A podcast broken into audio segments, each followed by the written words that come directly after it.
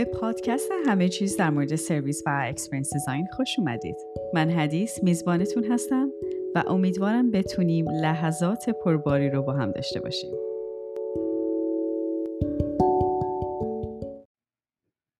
سلام بچه ها. مرسی که به من گوش میدین. امروز می‌خوام در مورد مرحله بعدی یعنی discovery صحبت کنیم.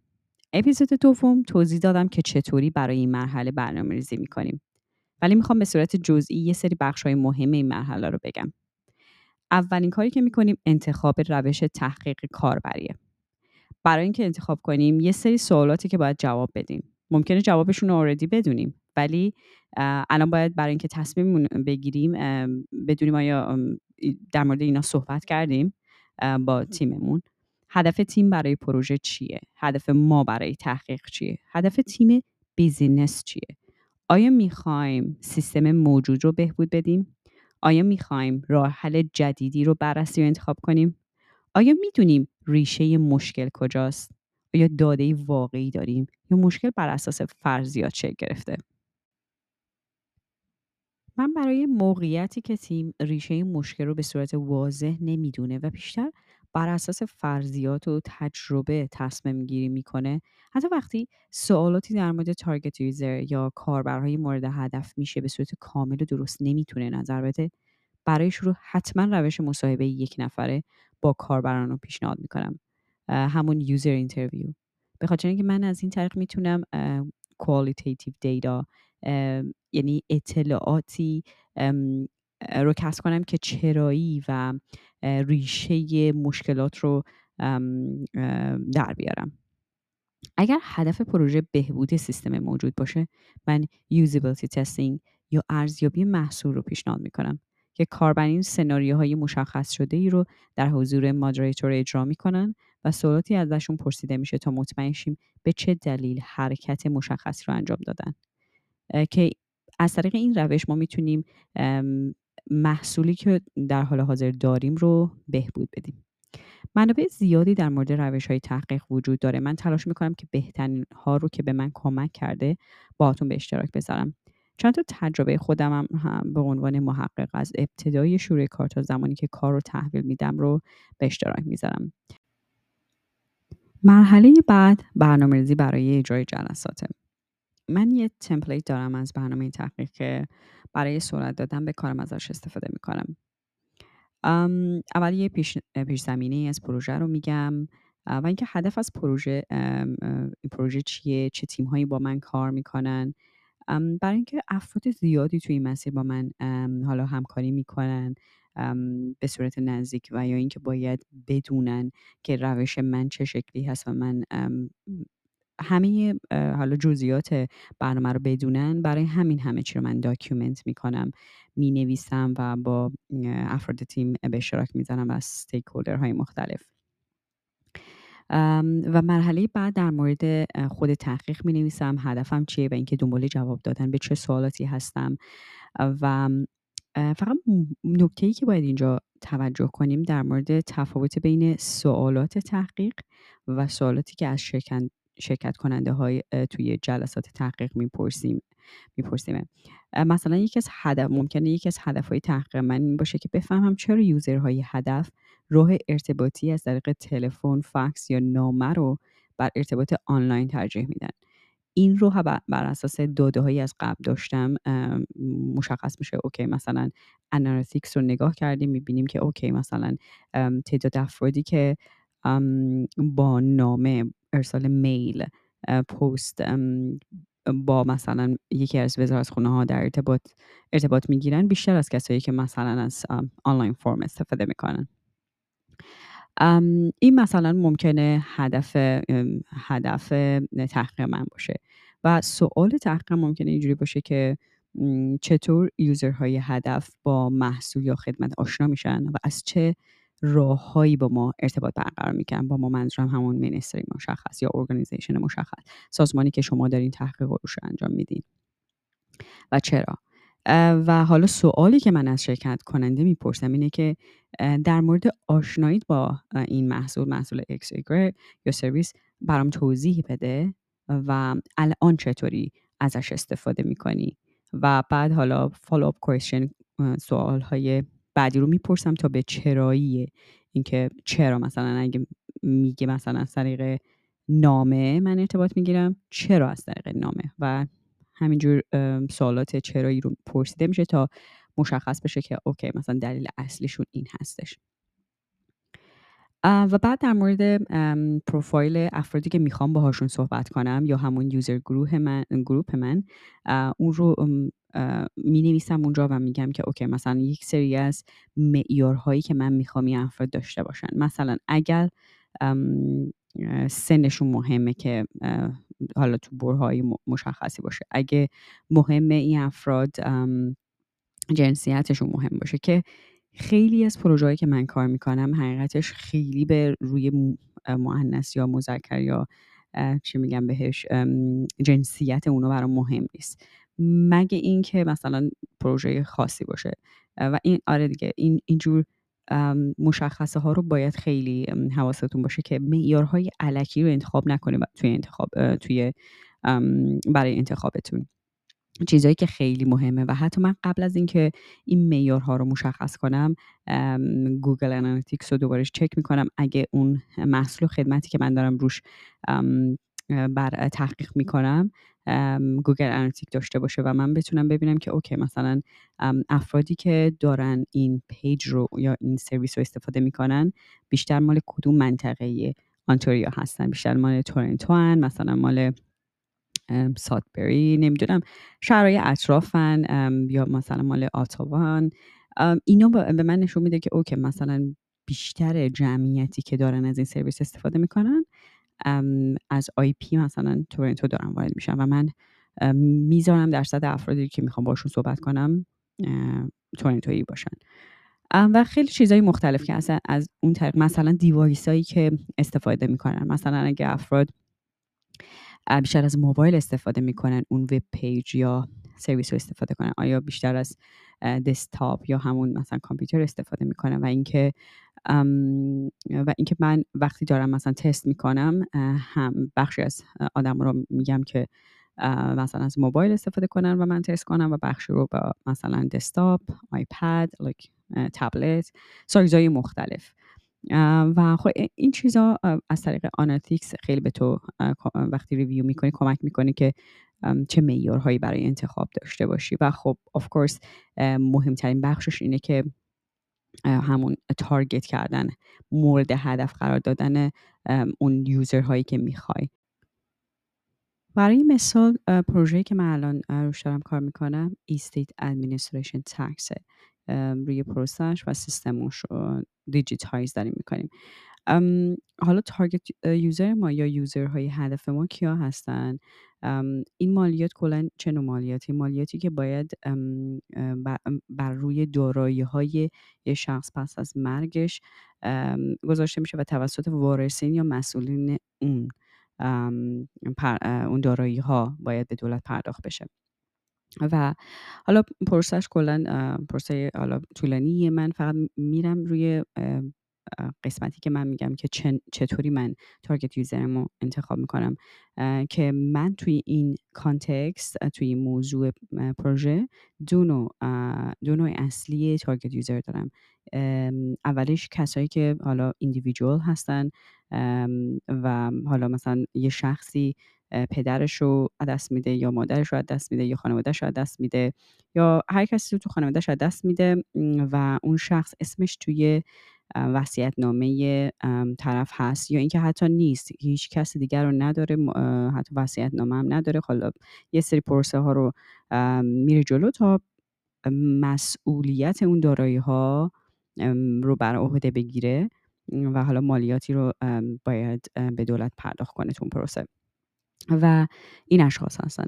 و گروه بعدی کسایی هستن که به این افراد کمک می‌کنن که این پروسه رو بگذرنن چون پروسه پروسه ممکنه مثلا هر کسی نتونه یا ندونه چطوری وارد این پروسه بشه و چون در واقع باید مثلا برن دادگاه و اینجور کار رو انجام بدن. خب خیلی اوقات آدما احساس می‌کنن که دوست دارن که مثلا یه وکیل یا یه کسی کمکشون کنه. گروه بعدی که کمک کننده در واقع کمک می‌کنن که این افراد که تو این پروسه مسیر رو برن در واقع ما بهشون میگیم مثلا من اسم رو گذاشتم که non ببخشید legal professional حالا مثلا وکیلن ممکنه مثلا حسابدار باشن و چیزهای مختلف. پس دو تا گروه user شد که ما باید مورد هدف قرار بدیم.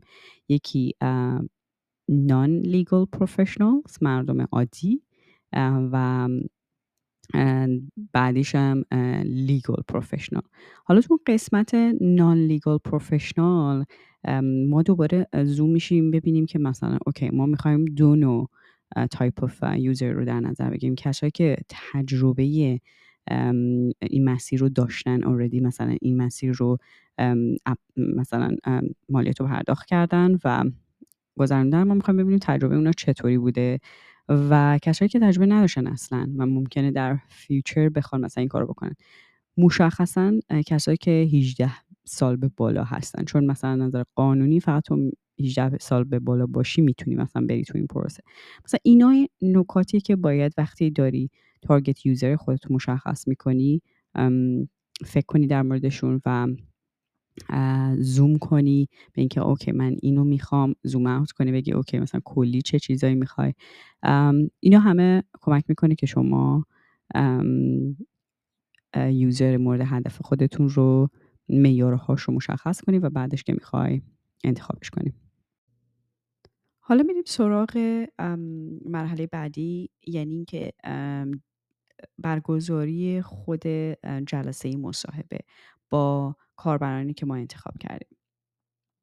وقتی که توی جلسه به عنوان مادریتور و کسی که هدایت کننده جلسه از سوالات رو می‌پرسه باید این رو خیلی توجه کنی که باید فلو داشته باشی به صورت نچرال به صورت خیلی طبیعی اول شروع کنی و اون صحبت رو با کاربر که کاربر احساس راحتی بکنه با تو و بتونه مثلا شیر کنه اون حسشو و تجربهشو. مخصوصا وقتی که داری این مصاحبه رو با کاربران داخلی یعنی اینکه کارمندای مثلا اون شرکت داری انجام میدی که مثلا اینا می‌تونن همکارای خودت حتی باشن. برای اینکه طرف احساس راحتی بکنه با تو باید بهش میگن building rapport یعنی اینکه یک طوری مصاحبه رو شروع کنی که طرف احساس راحتی بکنه. بعدش شروع می‌کنه خب سوالات پرسیدن و یک چیزی که هست باید توجه کنین نباید حالت script باشه. یعنی که سوالتو می‌پرسی و باید خیلی active listening داشته باشی. گوش بدی ببینی طرف چی میگه. بعد و حالا follow up question تو بر اساس اون جواب اون طرف بپرسه که متوجه بشی okay تو همچین چیزی رو گفتی؟ یعنی تکرار می‌کنی میگه همچین چیزی رو گفتی میشه برام توضیح بدی مثلا منظور چیه؟ اگه, اگه مثلا کاملا واضح نیست. و اگه مثلا اون چرایی چیزی که داره میگه مشخص نیست دوباره می‌پرسی میگه چرا مثلا این اینجوری گفتی؟ یا مثلا چرا فکر می‌کنی اینجوریه؟ اینقدر دو سه بار این چرایی رو تکرار می‌کنی تا متوجه بشی که اوکی مثلا ریشه اون چیزی که داره میگه رو می‌دونی الان چی هست. حالا مثال می‌زنم که باید بیشتر متوجه بشین در این مورد. و و مورد دیگه این که من دیدم کسایی که حالا ابتدای کارشونه و حتی خودم اینجوری بودم که خیلی اجازه میدیم طرف هی صحبت کنه صحبت کنه صحبت کنه و در انتها یا زمان دست میدیم یا اینکه یعنی همه سوالاتی که باید بپرسی رو متوجه بشی رو نپرسیدیم. و اینکه مثلا آف ترک شده اینکه جوابایی که طرف داره میده اینقدر مثلا بی ربط به اون هدف تحقیق تو که اصلا اون session ممکنه کلش مثلا داده هاش خیلی به دردت نخوره. اینو خیلی با توجه کنی به عنوان moderator و هدایت کننده اون مصاحبه. باید بدونی که کجاها اگه off track داره میشه و خیلی داره میره به حاشیه اون جواب اون طرف بگی که اوکی مرسی از اینکه به من مثلا اینو گفتی. حالا میشه مثلا در مورد اینم صحبت کنی برام. و بچرخونی و حالا مثلا سوال بعدی تو بپرسی یا اینکه گایدش کنی طرف رو به سمت اون چیزی که تو می‌خوای ازش جواب یعنی سوالی که می‌خوای ازش رو جوابش رو بگیری بری به سمت اون. و اینا همه با تمرین درست میشه. یعنی هر چقدر کتاب بخونی و مصاحبه گوش بدی. یعنی منظورم که هر چقدر چیز میز بخونی تئوری بخونی هیچ چیز معادل این نیست که تو تجربهش کنی خودت در اون لحظه و و به صورت خیلی مشخص بعد از هر جلسه که میشه مثلا تمام میشه. چون ما most of the time بیشتر زمان ها ما ضبط می‌کنیم مصاحبه رو. بری بشینی من میرم این کارو می‌کنم که خودم خیلی متنفرم از این کار ولی مجبورم که بشینم گوش بدم ببینم که چه چیزایی پرسیدم چطوری پرسیدم. خودم رو مانیتور می‌کنم بعد از هر سشن که ببینم که مثلا بهش و یک کلمه ای که همیشه حالا فکر می‌کنم آشنایی دارین reflection انجام میدن. و بررسی می‌کنم که okay من چه حرکت هایی زدم خوب بوده چه حرکت هایی زدم بد بوده که next time من دفعه بعد اینا رو تکرار نکنم. این خیلی مهمه. توی هر جلسه علاوه بر حالا شمایی که moderator هستین ما یه نفر به عنوان note taker هم داریم. و اصولا خب note taker کارش چیه؟ کسی که همه داده هایی که تو اون مصاحبه داره جمع آوری میشه رو برمیداره. خود note taking هم مهارت می‌خواد. اینکه شما باید بدونی این research ی که داری انجام میدی دنبال چه چیزی هستیم؟ هدف این research چی هست؟ و داری وقتی که نوت, نوت, برمیداری چه جاهایی شما به عنوان یک کسی که داری میشنوی جواب رو یادداشت اون تون برداشت نوت خیلی مهمه. و چه جاهایی شما به عنوان نوتیکر میای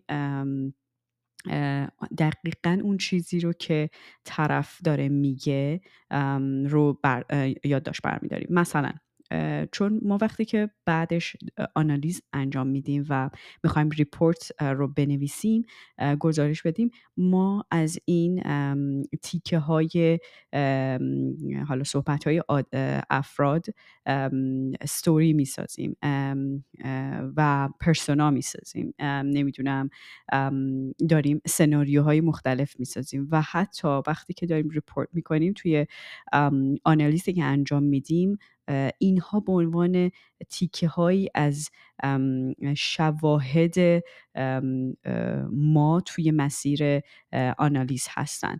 یعنی چی؟ یعنی اینکه ما برش هایی از این گفته ها رو که بهش میگیم کوت این کوت ها رو بر میداریم و می‌ذاریم توی سلاید هایی که حالا در مورد یه موضوع خاص داریم در موردش صحبت می‌کنیم که در واقع ما به اینا میگیم اینا evidence pieces of evidence که نشون میده که چیزی مشکلی که الان رو داریم صحبت می‌کنیم در موردش این, این از کجا اومده. افرادی که ما باشون صحبت کردیم در مورد این صحبت کردن. و اینها در واقع میشه evidence و اگه حتی شما حالا ریکورد کردین که session رو که ریکورد کردین با اجازه طرف که حالا با صحبت کردین می‌تونین تیکه‌هایی از مثلا جاهایی که خیلی مثلا طرف دیگه درگیر یه موضوعی حالا روی prototyping شما یا روی یک محصولی که دارین روش user testing انجام میدین. جاهایی که فکر می‌کنین اگه visually به صورت مثلا حالت ویدئویی به طرف نشون بدین به حالا stakeholder نشون بدین اثرش بیشتره. این برش ها رو بر میداری می‌ذاری توی report ت و اینا همه بستگی داره به اینکه تو قبلش کانسنت رو یا رضایت و اجازه این کار رو از طرف مقابل گرفته باشی. اصولا ما دیتا ها رو که بعد میایم مثلا جمع آوری دیتا که جمع آوری میشه انانیمایزش می‌کنیم. یعنی چی؟ یعنی اینکه هیچ رابطه بین اون صحبت هایی که افراد گفتن با با مشخصات فردی اون شخص نداره. مثلا نه اسمش نه فامیلش نه عکسش نه شغلش نه title ش هیچ کدوم انگار به, به اون data وصل نیست. این data میره توی یک pool و توی یک یک فضایی که همه این data ها جمع میشه و قاطی میشه و بعد بر اساس pattern چیزهایی که مشابه مشابهاتی که این data به هم دارن اون pattern ها رو پیدا می‌کنیم میگیم okay مثلا اصلا گاهی اوقات تو report ما حتی نمیگیم مثلا چهار نفر از پنج نفر پنج نفر از ده نفر این چیزو گفتن. فقط میگیم بیشتر افراد مثلا بخشی از افراد تعداد کمی از افراد اینجوری میگیم. چون وقتی دارین در مورد حتی ریپورت که می نویسین باید تمرکزتون روی این بکنین که شما دارین از پترن حرف می‌زنین از نه از تعداد افرادی که دارن یه چیزی رو حالا به ما نشون میدن. و همیشه ما این مشکل رو هنوز داریم. افرادی که حالا stakeholder هایی که سوال می‌کنن و میگن و در واقع criticize می‌کنن میگن که نه این مثلا usability testing یا این تحقیق شما انجام دادید. فقط با مثلا پنج نفر ده نفر انجام دادید. ولی ما میلیون ها نفر آدم دارن مثلا تو این, تو این سرویس استفاده می‌کنن و شما باید و حالا توجیه یا در واقع جوابی که من میدم بهشون اینکه ما توی داده ها دنبال پترن هستیم دنبال مشابهات دنبال اینجور چیزا هستیم و وقتی که شما دارین این سوال یه ست set of question یک سوالاتی رو از مثلا پنج نفر آدم یا نمی‌دونم هفت نفر آدم هشت نفر آدم دوازده نفر آدم همه سوالات مشابهی رو می‌پرسی و بعد می‌بینی بعد از نفر پنجم یا ششم تو دوباره داری اون چیزایی رو داری چیزایی مشابهی رو میشنوی برای اون جواب.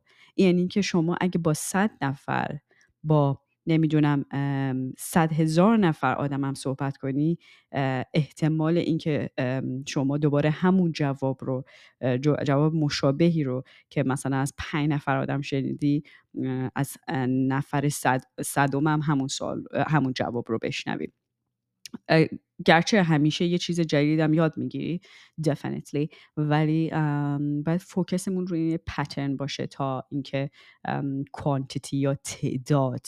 برای همین من خیلی اوقات توی ریپورت هم اصلا از تعداد نمیگم چند نفر.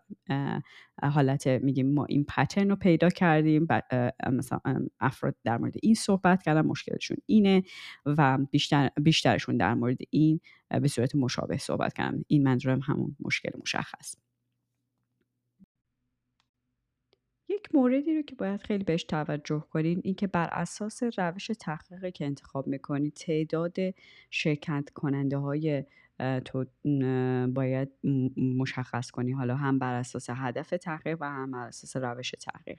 مثلا اگه شما usability testing رو انتخاب می‌کنی پنج تا 6 نفر کافیه per user group یعنی بر اساس هر گروه user ی که داری 5 تا 6 تا. اگه داری یک موضوع رو و ریشه یابی می‌کنی یک مشکل رو و یا اینکه مثلا موضوع اینقدر حالا خیلی holistic ه و و تو می‌خوای مثلا ببینی اصلا مشکل چیه؟ همون discovery در واقع discovery research رو انجام بدی و نیاز داری به صورت یک نفره با آدم حرف بزنی اون در واقع بدون اینکه مثلا هیچ چیزی رو بذاری جلوشون product یا وبسایت یا هر چیزی رو بذاری جلوش بیشتر حالت مکالمه داشته باشه. اون 8 تا 12 نفر رو per user group بگن تو نیاز داری. ولی گاهی اوقات من نمی‌تونم واقعا بر per user group این تعداد رو حالا انتخاب کنم و افرادی که مشتاقن و حالا ثبت نام می‌کنن که من بتونم ازشون انتخاب کنم که باشون مصاحبه کنم به تعداد این 8 تا 12 نفر نمی‌رسه. من مثلا میگم که 5 تا 6 نفر per user okay می‌کنم. و کاری که می‌کنم اینکه میام از supplement user research methods استفاده می‌کنم. یعنی روش های تحقیقی که من بتونم از data های اونا استفاده کنم و توی ترکیب کنم با اون حالا data هایی که من از طریق one one conversation ها در واقع جمع‌آوری می‌کنم بتونم اینا رو با هم ترکیب کنم و به یه جایی برسم. برای نمونه مثلا questionnaire و surveys من طراحی می‌کنم و اونا رو publish می‌کنم و انتشار میدم بین حالا user group ها و از طریق social media و راه های مختلفی که می‌تونم به user های هدف برسم اون رو انتشار میدم اونا رو.